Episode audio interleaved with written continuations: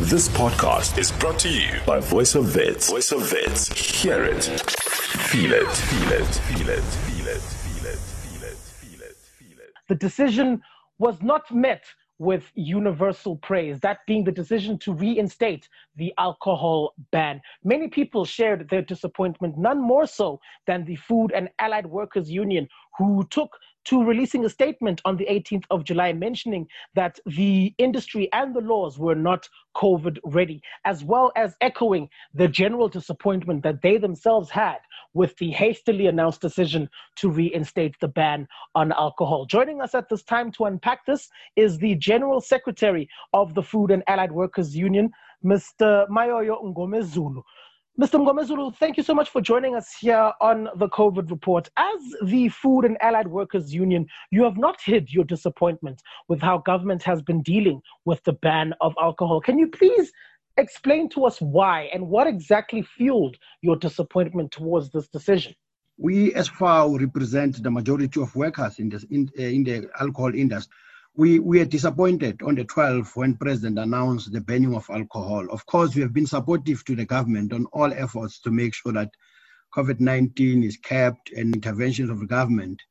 But by then, we believe that the government, as they've pronounced, is the government that listens. And as when before they do any decisions, they will consult, in particular, the stakeholders who are going to be adversely affected by any decision that they've made. But we've seen in these instances whereby a president went on media without preparing ourselves or at least uh, wanting to hear our inputs in relation to the, the, the banning of alcohol or the re-banning of the alcohol because it was banned before, uplifted, and later uh, banned, uh, so that we prepare our members, so that we engage as we expected the president to do, but apparently just pronouncing abruptly like that to say uh, with immediate effect everything must stop uh, game. And that was very embarrassing. We are very very dissatisfied with that particular announcement uh, because it has an impact on our members the lives of members their families and their dignity was was was was really diminished in in such a way that they had to now uh, as I've made in a in a statement to to to leave everything as if yeah, they have not, they don't have life. A truck driver had to leave a truck on the street because a minute or a second after that particular announcement, that truck driver would have been seen to be, uh, you know, breaking the law by finding himself still driving a truck after that announcement with immediate effect. We believe that President could have done better to prepare us so that our members can have dignity. Uh, towards at least uh, you know receiving this particular news by preparing themselves, including the industry itself of, of alcohol. Remember, the, the, the, production happens with preparations and so on of some raw materials, some mixtures and so on that had to be dropped like that by members and workers to go home because President chose to use the word with immediate effect. Surprisingly so, and we, we believe that that was not supposed to be the case, and consultation was supposed to be made. Members had to be frustrated. We have to wake up to make sure that members knows what is going to happen with their future that seems now to be uncertain. And of course, as you are aware and you've been seeing that employers, as when they react to such statements, the first thing, uh, point of entry is to at least threaten or at least invoke Section 189 of saying we can't pay. And as a result, we better retrench or at least temper on reducing on the salaries of workers, of which is something that was already happening. We are busy at the CCMA trying to stop these companies from cutting the salaries of these members uh, as a result of the initial ban on level five and level four. Now, as because the, the, the liquor was unbanned and at least the relationship started because these companies are making profit. But this call by the president without consultation is going to be uh, received uh, very bad. In fact, it's received very bad by our members and the whole workers in the industry of alcohol. Now, you shared that you would have liked government to adopt a more consultative approach, but outside of the numbers that hospital beds are being taken up because of alcohol consumption, what would you have liked government, how would you have liked government to tackle this matter and balance the fact that alcohol consumption is compromising the health fraternity with high increase in trauma divisions, that they cannot um, attend to the accidents and the COVID related sicknesses at the same time? Supposedly, we, uh, hence I'm saying we expect to have at least a listening government as they've proclaimed on the air. to say they are a listening government. The president should have gave us an opportunity to make an input. And our input is clear on this thing, as we have made earlier. The president made a mistake initially by in bringing back the alcohol and removing a curfew. And we've made it clear as the union that you can't do that. If you do that, you are now saying people that are going to be using this alcohol in their houses as because that was the intention now have a leeway to go out and drive in the street because there's no curfew. We made that thing clear initially. And we, we, we said that was supposed to be not supposed to be the case, that the curfew will be removed in that at the time that the uh, alcohol is brought back to, to, to, to, to, to the citizens. And that was a mistake, meaning for the beds, for the overwhelming, if you've checked and analyzed, and we still argue that most of the hospital, were overwhelmed as a result of accident that happened at night. And if they, they, they've retained the initial curfew, that would not have been the case because these people will have known that the law enforcement will deal with anyone that is found to be in the street, and more so if they are found to be drunk. Meaning they would have been careful in making sure that as when after using alcohol, they are not going to be found to be later in the street or driving uh, drunk. And as a result, I'm saying the government should be blamed and by the president or his cabinet or the command center, command corona, national corona council center by not adhering to the call of making sure that the curfew is not removed at the same time when you bring back the alcohol. That was a mistake. Hence, we had a situation of overwhelming. Our call is saying you should have at least remained with the curfew at the time of alcohol because people will have remained at home after all, after using this particular uh, alcohol. So the manner in which this decision was announced was far from ideal. You've made that perfectly clear, Mr. Mngomezulu. Now, as far as the workers that this impacts, as far as the people whose jobs are on the line, how is how is your union going to assist your members during these tough times? Then we are expected by all in terms of in terms of our own obligation to represent our members in making sure that they don't lose jobs. Uh, we have been doing that. Uh, you know, the industry have been shedding jobs for some time now. It's not it's not for the first time as a result of COVID-19, but of course, COVID-19 will add to a serious economical crisis that have been experienced in that particular sector.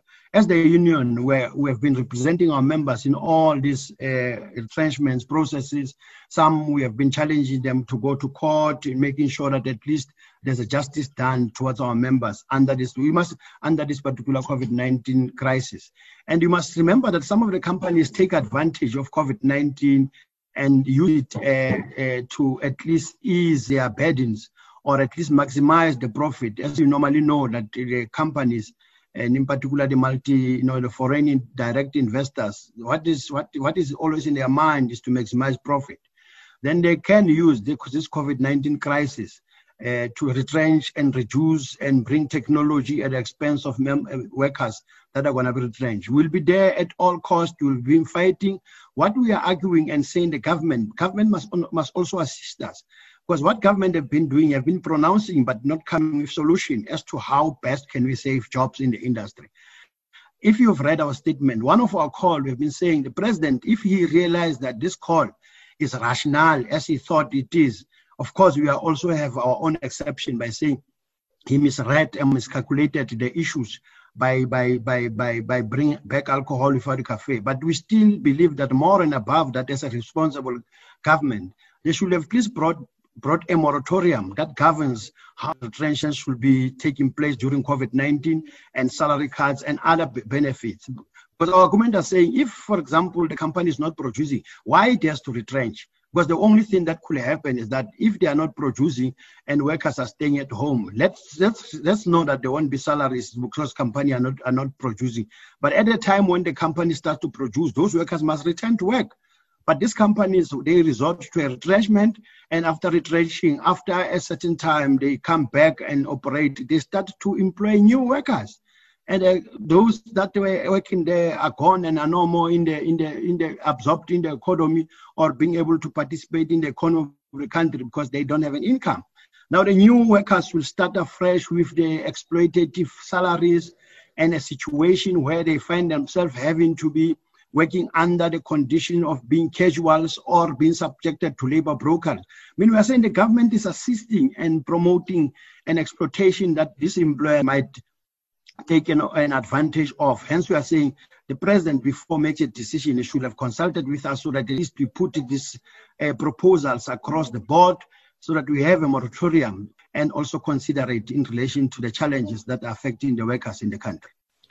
Now, in a statement issued on the 18th of July, you mentioned the industry and our laws were not COVID ready. Please tell us more on what you mean by that statement. You must appreciate, supposedly, that COVID is something that caught us with a surprise. And as a result, we, we have laws in the country that have been existing and never accommodative of the fact that we'll be in a state of emergency at some point and the exploitative of the employers is not is not taken care of. Hence, I was raising earlier that all companies might claim, other company might say we are running out of the finances and so on, and cho- choose to liquidate without going through a due diligence processes as expected because of the environment and the circumstances of ticking all the boxes and the law did not accommodate that in case of COVID-19, this is how you should react on certain aspects insofar as closeness of the companies and how to retrench. The Section 189, as we speak, we have a court judgment where we are arguing as far in terms of how do you now interpret what you call during a Section 189 a seeking, uh, you know, consensus uh, between the parties. We are now consulting in a Zoom arrangements that might seem not to be doing a justice in, in interrogating, you know, the processes or the reasons behind the financial statements and so on. Meaning our laws are not are not COVID ready, but at the same time, you know, these processes go by and pass and being implemented. And you know, you might find that after COVID-19, as when you sit down, you realize that some of the boxes were not ticked correctly at the time of these particular processes, and the CCMA doors are not open for everyone. Now you see the frustration that members find themselves in. At the end of the day, you find yourself without a job and the process is complete.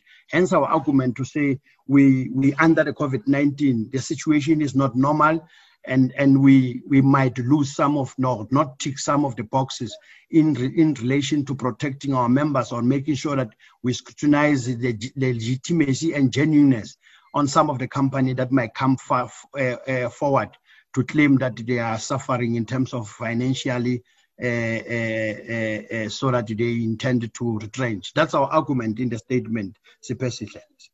Now, does your union represent the tavern owners and other township alcohol sellers, the ones that may be perceived as being on the fringes of the professional work environments your union um, typically um, supports. What support are you giving uh, the tavern owners and township alcohol sellers during these trying times? Game, we, we normally we represent workers. We, as we represent workers, we, we also advocate the challenges that socioeconomic you know, challenges of the country. We, we, we have made clear in our statement that the hardship that is going to be felt in this instance is going to be those small, you know, business people in the township or, you know, our brothers and sisters that survive through uh, taverns uh, and employing few kids on the street, on the same street that are, are not being absorbed by the economy or not being able to find jobs. Meaning they are going to feel the hardship, you know, the, the, the small, you know, uh, businesses in the township because we we care about the future of this country insofar as socio-economic challenges are concerned. And we are saying there's nothing that government is coming up front to say we'll assist those particular sectors. Remember, as they buy the alcohol and they sell the alcohol, it also assists us in relation of protecting the jobs in the mainstream companies like SAB, Heineken, Distell, and so on, because at least there's a flow of alcohol being bought by these particular small businesses. Meaning it's a value chain that we can't, either way, the relationship you can't separate from our war. Our struggle is their struggle. As when it closes is when now they can't even, they will sleep without having a food on the table. Hence, our, our statement is clear, comprehensive, covering the challenges that will be experienced by those particular informal, you know, business or informal sector that were never prepared. One of the things that we've raised in a statement, some have went as so far as you know buying a, enough beer for a week or for a month, uh, uh, and that money is gone as we speak after the president has announced with immediate effect, and they can't even have any cent that they will they will they will have used to buy food under the circumstances. Hence, we are so vocal to say that statement was very inconsiderate insofar as the lives of the South Africans, in particular on the informal, uh, you know, you know, business is concerned. Now, Mr. Mngomezulu, you speak. You earlier mentioned that you want the employers not to cut salaries and benefits of their employees, as the industry is on a standstill and there's nothing that's generating on income. Where do you expect the employers to get the monies from to make this happen, as the industry is at a standstill? You you you know employers have been making a profit uh, you know one of the things that we've said in the statement and we've been advocating is that the employers have been making a profit for some time, that is prior COVID. And, and, and, and those profits have been there, at least uh, assisted them to have a luxury life, not necessarily covering to the needs that they might need, uh, you know, the same as workers. Uh, like the, the workers, workers were having salaries that they have to only to cover the needs. We're arguing with the employers to say, can't we use those particular surplus of monies that they've at least saved somewhere just to assist that all parties, including workers themselves and parties, we compromise and come to a situation whereby we survive through COVID so that at the end of COVID, we are all alive. You know, we are all safe. Not even a single uh, stakeholder has suffered, but at least if we have to suffer, we have to suffer all of us and you will find that some of the employers during the opening, the unbanning, still made a lot of profit. Hence, we are saying that profit must be shared amongst the workers. We are reasonable, we listen, but they must bring everything into a table. Than them making profit. Uh, you know, you know, I know capitalism make profit even if under the situation that is worse uh, because they can still maximize profit. I say, let's share that particular profit, assist on whatever you have. If we have nothing, uh, we'll go to the government to come and intervene, uh, all of us to say, government, we have tried our all means, we have cut until the bone. And therefore, can assist us to survive and get through this COVID 19? Because it's not permanent, this COVID 19. It will go away. We need all of us at the end of the, uh, at the, end of the day in making sure that we survive.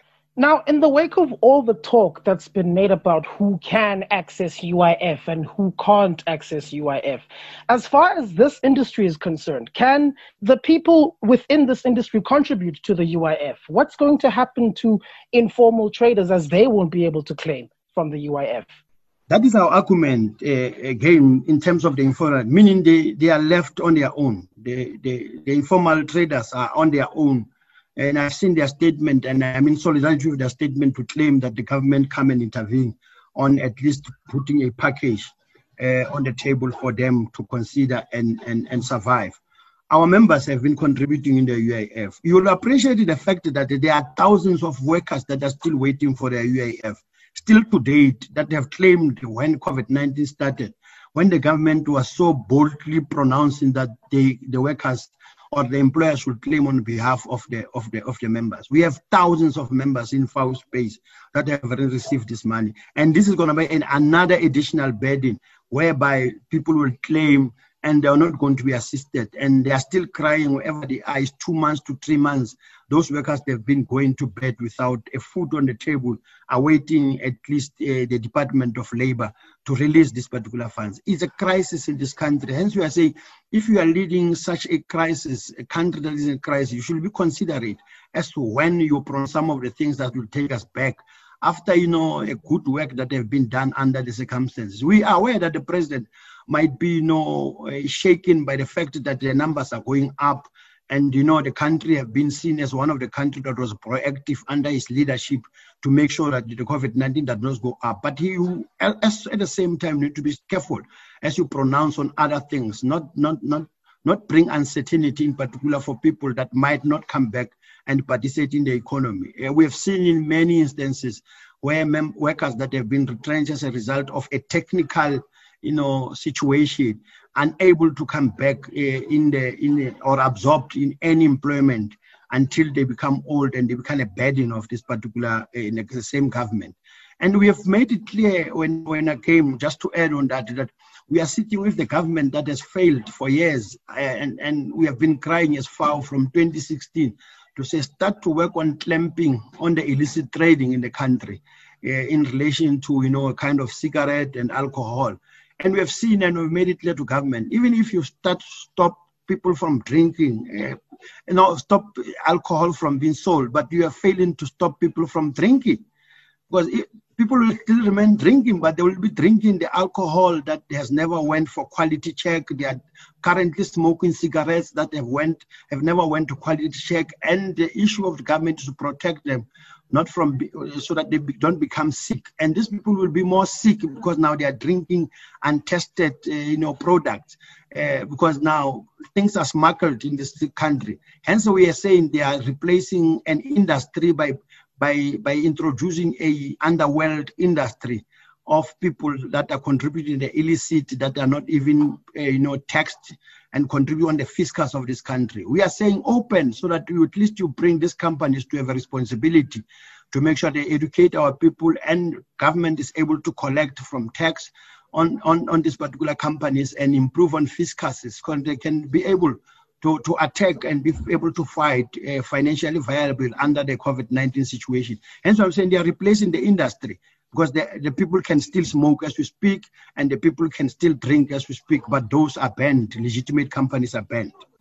And that was Maya Mngomezulu, Zulu, the General Secretary of the Food and Allied Workers Union, sharing with us a perspective that many of us may not have considered about the alcohol ban linking itself to job losses within the industry. This podcast was brought to you by Voice of Wits. By Voice of Wits. To hear more of our shows, tune in to 88.1, 88.1 or stream, stream via www.vowfm.co.za.